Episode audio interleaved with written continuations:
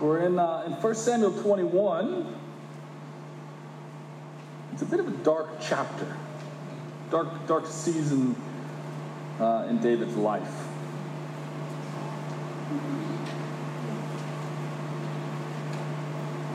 So we'll read here chapter 21. We'll start in verse 1. We'll read all the way into, uh, into chapter 22 a little bit. And we'll touch on some of the Psalms as well that were written by David during this period. Starting at verse 1, it says David went to Nob, to Ahimelech, the priest. Ahimelech trembled when he met him and asked, Why are you alone? Why is no one with you? David answered Ahimelech the priest, The king sent me on a mission and said to me, No one is to know anything about the mission I'm sending you on. As for my men, I've told them to meet me at a certain place. Now then, what do you have on hand? Give me five loaves of bread or whatever you can find. But the priest answered David, I don't have any ordinary bread on hand. However, there is some consecrated bread here, provided the men have kept themselves from women. David replied, Indeed, women have been kept from us as usual whenever I set out. The men's bodies are holy, even on missions that are not holy. How much more so today? So the priest gave him the consecrated bread, since there was no bread there except the bread of the presence that had been re- removed from before the Lord and replaced by hot bread on the day it was taken away. Now, one of Saul's servants was there that that day, detained before the Lord. He was Doeg the Edomite, Saul's chief shepherd. David said to Ahimelech, Don't you have a spear or, spear or a sword here? I haven't brought my sword or any other weapons because the king's mission was urgent. The priest replied, The sword of Goliath, the Philistine whom you killed in the valley of Elah, is here. It is wrapped in a cloth behind the ephod. If you want it, take it. There is no sword here but that one. David said, There is none like it. Give it to me. That David that day David fled from Saul and went to Achish, king of Gath. But the servants of Achish said to him, Isn't this David, the king of the land? Isn't he the one they sing about in their dances? Saul has slain his thousands, and David his tens of thousands. David took these words to heart and was very much afraid of Achish, king of Gath. So he pretended to be insane in their presence. And while he was in their hands, he acted like a madman, making marks on the doors of the gate and letting saliva run down his beard. Achish said to his servants, Look at the man. He is insane. Why bring him to me? Am I short of madmen that you have to bring this fellow here to carry on like this in front of me? Must this man come into my house? David left, left Gath and escaped to the cave of Adullam. When his brothers and his father's household heard about it, they went down to him there. All those who were in distress or in debt or discontented gathered around him, and he became their commander. About 400 men were with him. From there, David went to Mizpah in Moab and said to the king of Moab, Would you let my father and mother come and stay with you until I learn what God will do for me? So he left them with the king of Moab and stayed with him as long as David was in the stronghold. But, but the prophet Gad said to David, Do not stay in the stronghold, go into the land of Judah. So David left and went to the forest of Hereth. It's a great passage. It is a little bit of an interesting passage. Uh, but we'll dig through it together and, and see what uh, see what we're meant to learn from it. Let's have a prayer before we do that, though. Uh, Father, we are uh, we're grateful to be able to be gathered together.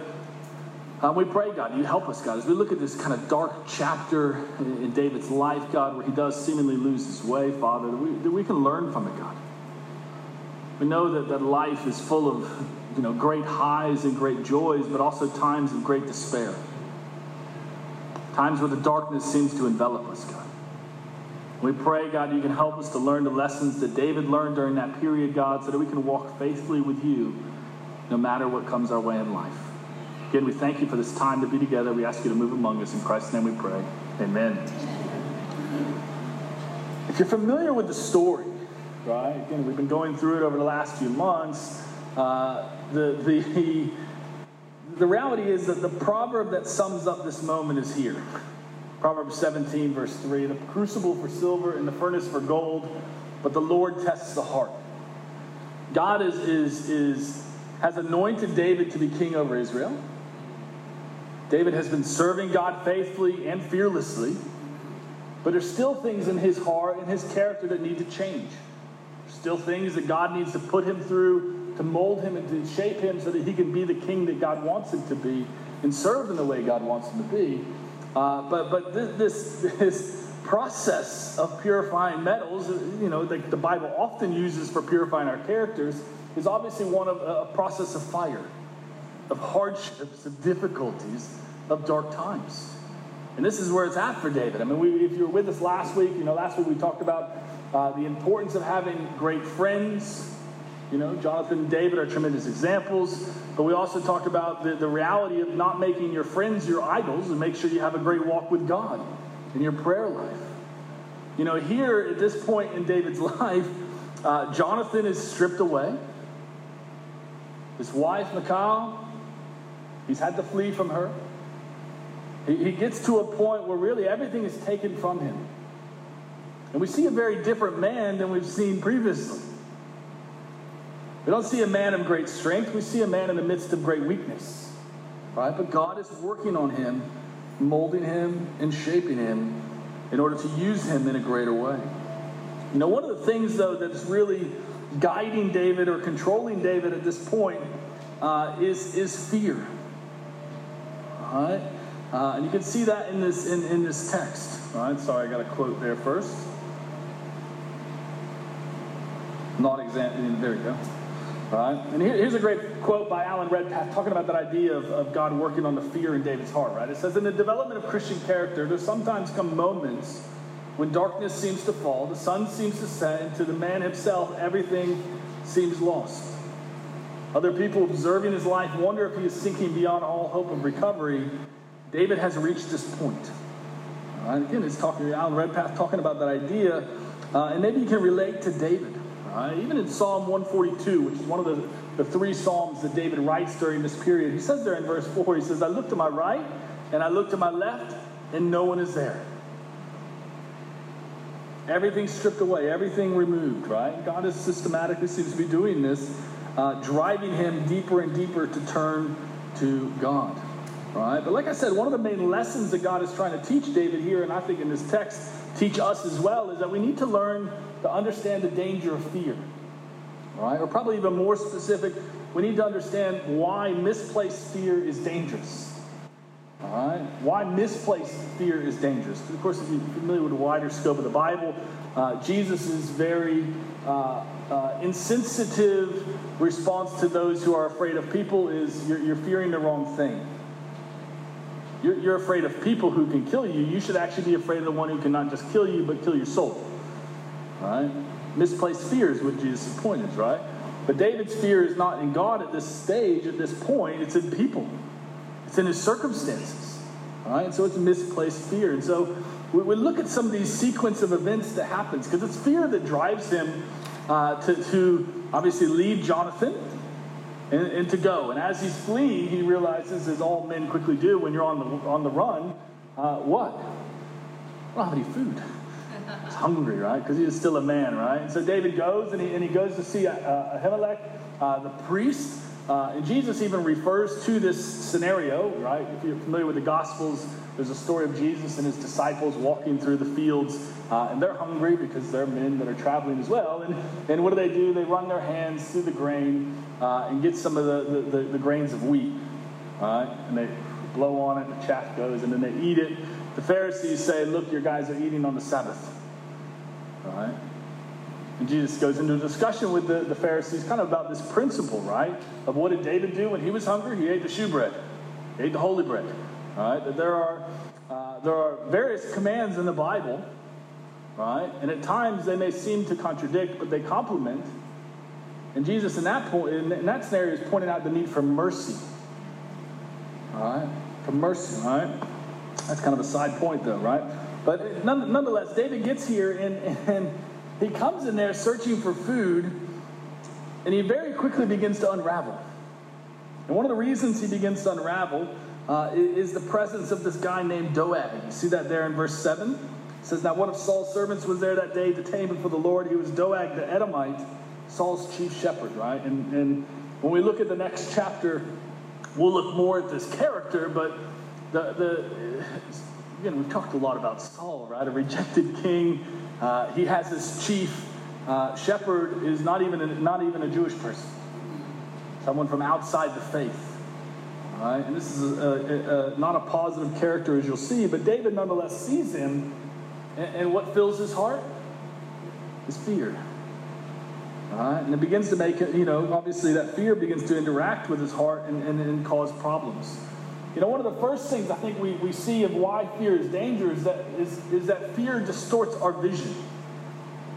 If you remember earlier in, in the story of 1 Samuel, uh, Israel is gripped by fear by this guy named Goliath. Uh, and Goliath would come out every morning and he would taunt the entire Israelite army, and they would all be crippled by fear and paralyzed by fear. David, this little boy, of the shepherd, comes on the scene, and does he see that scenario that way? No.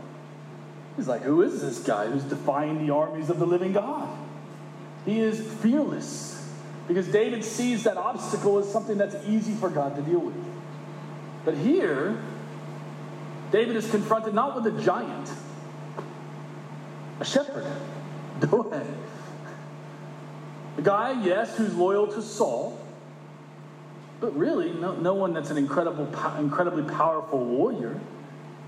And yet David is crippled by fear. His response to that fear? He spins a bunch of lies. He lies to Ahimelech, the priest, about what's going on.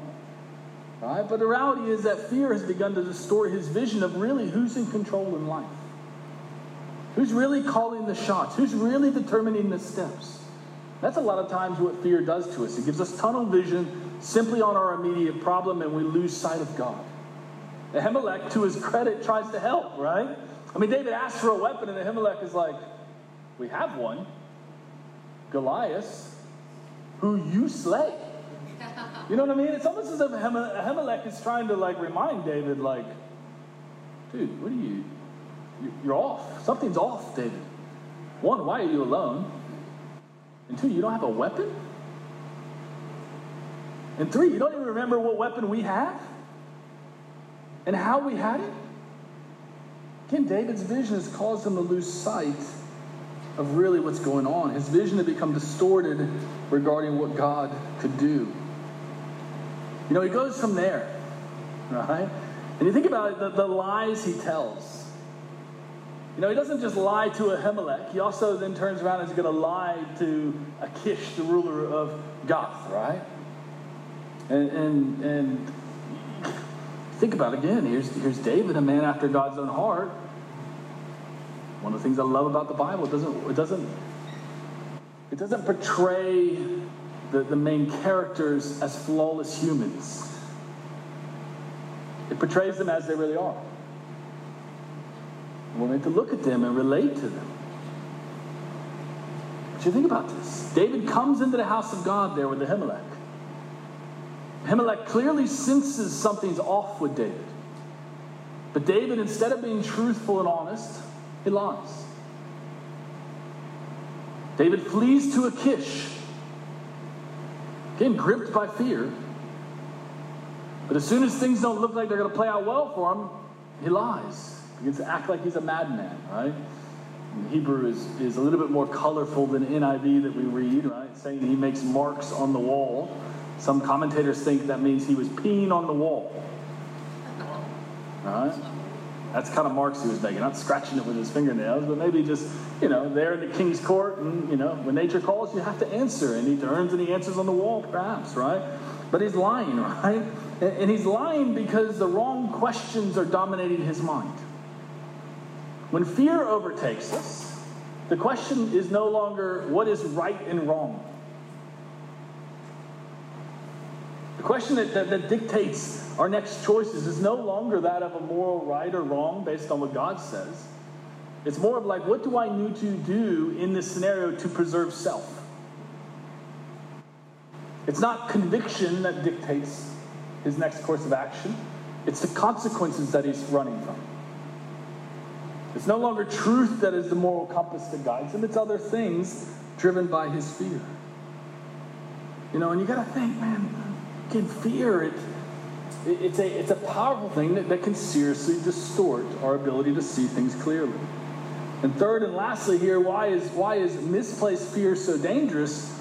Is the reality, and this is not the last time David will do this, that David goes from God's people to the foreigner outsider. He doesn't stay in, in, in, in Israel with God's people. He actually goes to those who are enemies of God. David was in there, part of God's people, and he turned back to the world. Returning back to, in some sense, where, where, where he had come from, uh, you know, in, in a spiritual sense. And I think the same is true for us sometimes. Maybe you can relate to that.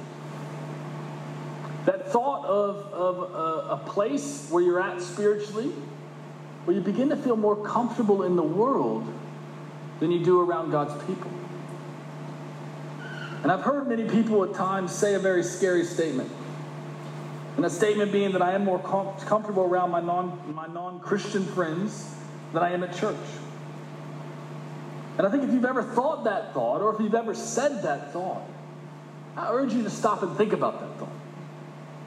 Because when you say that thought, or you think that thought of, hey, I'm more comfortable around non Christian people than I am around church people, you think the reason you're saying that is because the church people are judgmental. And the church people make you feel guilty about things.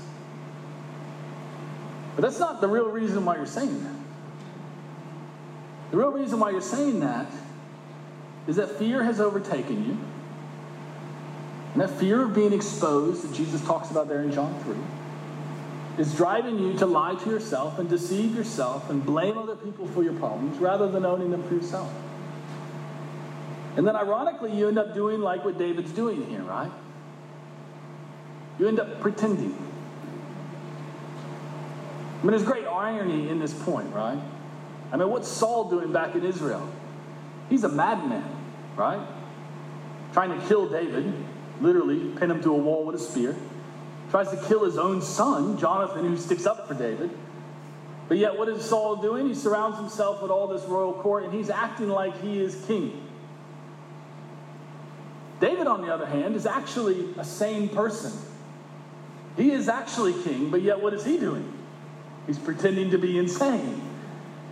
He's becoming like Saul. Why? Because he's turning away from God. Sometimes we can be tempted to go back into the world and, and begin to pretend and act like everything's okay when in our heart of hearts we know it's not. And we hide from a reality of, of, of where our soul's at that we don't want to look at. We don't want to face. And that's the point where David is at. All because of fear. All because of fear. Again, what's God doing? Preparing David for greater things. And if we can learn to see fear in that way, not as something to be uh, avoided at all costs, squelched down, covered up, and hidden through lies, but faced. That's actually where you find tremendous opportunity for growth. Because the reality is, the, the, the, things we are most afraid of and the things that, that we are most afraid of coming out are the very things that have to come out in order for you to move forward in life. But what keeps us from opening that door is fear. And often not fear like David has. Fears of people seeing us for what we, are, what we really are. Fear of maybe losing our reputation that we've tried to craft over time. But David shows us here the dangers of misplaced fear. On the positive side, right? David shouldn't have feared, but he did. Neither should we fear, but we do. We can relate to David in that sense, and, and for sure we have to learn from the transformation that takes place when he figures out the solution. You know, David here, as I said earlier in the beginning, you know, writes at least three psalms at this stage. And I encourage you, if you, never, you know, if you haven't, don't, don't read Psalms regularly, encourage you to read them. They're the prayer book of the Bible, right? If you want to learn how to pray, well, reading Psalms or you're reading prayers. Because even then, we need help. We need help putting words and framing them in, in, in God's ways. And those three Psalms that David writes are, are quite powerful. But you think about here in 22, right? This is, this is kind of focusing on that section. If you're familiar again with the wider story of, of, 1st and 2nd Samuel, all these people who come to David that are discontented and, and, and indebted, uh, they become David's mighty men. And if you're looking for, you know, inspirational reading. You can read about David's mighty men, right? Uh, heroes uh, that, you know, at times stand alone in, in great battles and bring about great victories. Uh, but, but here they gather to David. They're drawn to David. And, and you think about why, why they're drawn, right? It, David had the reputation of being a, a military hero. Even the foreigners figured that out, right? Even Achish and his, his attendants are like, well, why are we having this guy here? Isn't this the guy who they sing about? Even the outsiders are more in tune with the reality that David is their king. And yet, when those mighty men arrive, what do they find? A fierce warrior? A brave soldier? A guy crying and writing poetry. Why is that funny, Georgia? It is funny. But in there is that point, right? Of really what is true strength. David's a broken man, and Psalm 34 talks about that. When we, when we allow ourselves to be broken, what does that enable God to do? It's to change us, and to mold us, and to shape us into something greater. That there's dark periods of time, like what David is going through, where it feels like, man, everything is stripped away, and in our fear, we try to manipulate and control the situation to hold everything together. That we're so desperately to, you know, pre- trying to prevent to be to be lost. But, but when we do that, are we maybe actually preventing the lesson that God's trying to hammer into us? And I think it's a lesson that David finally gets hammered into his soul here in that moment. And that's that he needs God. He needs to learn to depend on God in a way that transcends all of his circumstances. Because everything visually at this stage in David's life appears as if God is against him. Everything that's happening here, again, we read it as a snapshot, right? We think, oh, this is a bad day in the life of David. This could have been years. Years of running and hiding. But during that time, what's God doing? He's shaping him. Shaping him into the man God needed him to be. Let's read one of these Psalms here. Look at Psalm, let's read Psalm 142. And as we read it, note the repetitive words.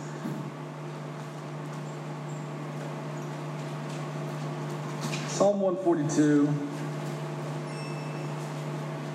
David writes, starting there in verse 1, he says, I cry aloud to the Lord. I lift up my voice to the Lord for mercy. I pour out before him my complaint. Before him I tell my trouble. When my spirit grows faint within me, it is you who watch over my way in the path where I walk. People have hidden a snare for me. Look and see, there is no one at my right hand. No one is concerned for me. I have no refuge. No one cares for my life. I cry to you, Lord. I say, You are my refuge, my portion in the land of living. Listen to my cry, for I'm in desperate need. Rescue me from those who pursue me, for they are too strong for me. Set me free from my prison that I may praise your name. Then the righteous will gather about me because of your goodness to me. Multiple times, David says, What? He says, Cry. Now, here's a desperate man having everything stripped away. But in that moment, he's reminded of the great truth that, man, we have to have hammered into our hearts. We must be dependent on God. Anything or anyone that you try to use as a refuge in life, anything or anyone that you try to look for or look to for security, it will be shown to be empty. It cannot deliver what only God can deliver. It cannot give you that security and that peace that you're seeking. David, having everything stripped away, is beginning to get that idea. Is beginning to understand that God alone is his refuge. One of the other Psalms, you have to turn there, but Psalm 34. He says, I sought the Lord and he answered me. He delivered me from all my fears. Psalm 34, verse 7 The angel of the Lord encamps around those who fear him and he delivers them. Psalm 34, he appeals to us, right? Come, my children, listen to me, and I will teach you the fear of the Lord. Again, David was controlled by fear of people. He was controlled by fear of his circumstances. He was controlled by the fear of the consequences of his own actions instead of fearing God. He began to believe the lie that other people were in charge, that Saul was in charge, that they had power over him or control over him, instead of seeing God as sovereign, as the one to fear and the one to worship. You know, David says there in Psalm 142, right, that when he when he makes God his refuge, what will God do? Then he'll gather people around him. Then he'll allow people to come. And that's what happens in this text. And you see this turning point in 1 Samuel 22, right? As David is there uh, in the cave, crying, writing psalms, getting his heart centered on God, then his family rallies around him. Then, then the, the mighty men begin to come. And, and, and before long, there's 400 gathered to him. But look at the change there. He goes there, verse 3, from where David went to Mizpah in Moab. He said to the king of Moab, Would you let my father and mother come and stay with you until I learn what God will do for me? And as we go through the next couple chapters over the next couple weeks, you'll see this, this massive shift that occurs in David where every step of the way, he's asking, What does God want me to do? He'll draw close to him, the prophet, you know, Nathan, and, he'll look for advice from him. Every step of the way, he wants to, to, to make sure his next course of action is what God wants him to do. Why? Because in the darkness of that cave, it got hammered into his soul that God and God alone can be his refuge. I encourage you, think about your life. The next time you feel that, that, that fear come up inside of you, think about the root of it. Think about what it reveals about what you find security or who you find security. Wrestle with it. Don't ignore it, face it. And when you face it and you turn to God then for as a solution, you're going to find the strength to overcome it. And then you're no longer going to be controlled by it or dictated by it. You're going to rise above it and move beyond it and move forward in life. One of my favorite movies is Batman Begins, right? You ever seen that movie? Right. It's a great movie, and, and it's a similar themed movie, okay? If you want to have a quiet time on Batman Begins tomorrow, go for it, okay? Uh, you know, Alfred doesn't like that idea, but I think it's a good idea, right? But you, you, you watch the movie, right? And even, even like superhero movies get this concept is if you want to grow and change and move forward, you have to face your fears. And you have to redirect them. Because if you have them faced in the wrong direction or on the wrong thing, you're going to continually be paralyzed by it. And you're never going to become the kind of person God wants you to become. And the challenge for us here is to learn from this dark period in David's life. Yes, here's David, the great hero of the Bible, running for fear, lying to a priest, going to a foreign nation, peeing on their walls, acting like he's crazy when it's not, and sitting in a cave and crying. But you know what? When we're weak, then we're strong. When we're torn down, then God can build us up. Don't resist that process, but embrace it. Amen? Let's have a prayer and then we'll stand and sing one final song together. Uh, Father, we, uh, you know, we do thank you for this, this dose of reality in David's life, God. Father, I know many of us would never, you know, obviously could never even know what it's like to be hunted down like a dog as Saul was doing with David. But God, we know we, we do suffer from the same ailment, and that's that we get paralyzed and controlled and enslaved by our fear, God. That in our fears, we, we do stupid things. We lose sight of you. We lose sight of what's right and wrong. We compromise and end up back in the world. And, and God, we pray you help us, God. We pray the scary prayer, God, you confront us with our fears. You help us to see them for what they are, God. And we pray that you help us, God, to be a people that, that see ultimately that, that, that there's nothing in this life that we should fear. That instead we need to fix our eyes on you, that, that you have all power, all authority. You alone are sovereign. The consequences we fear or the, the you know, the, the social repercussions that we hide from, God, are nothing compared to you. And that God, the only one we have a greater fear in all of you, God, are all other fears, fears dealt with, God. And help us, God. Help us to, to, to be a people that, that wrestle with it, God, to not to not be false like the world, God, but to really, you know, lay bare our hearts before you and before one another. God, again, we thank you so much for, for David's example, God. And we pray that we allow, you know, his life experiences to teach us that lesson of what it means to fear you to make you our refuge and our stronghold, God. Learn to make decisions in life based on what, what do you want me to do and where do you want me to go. Help us in all this, God. Pour out much grace and mercy and forgiveness, God. We know we, we fall many, many times on this journey as we pursue you, God. Help us, God. In Christ's name we pray. Amen.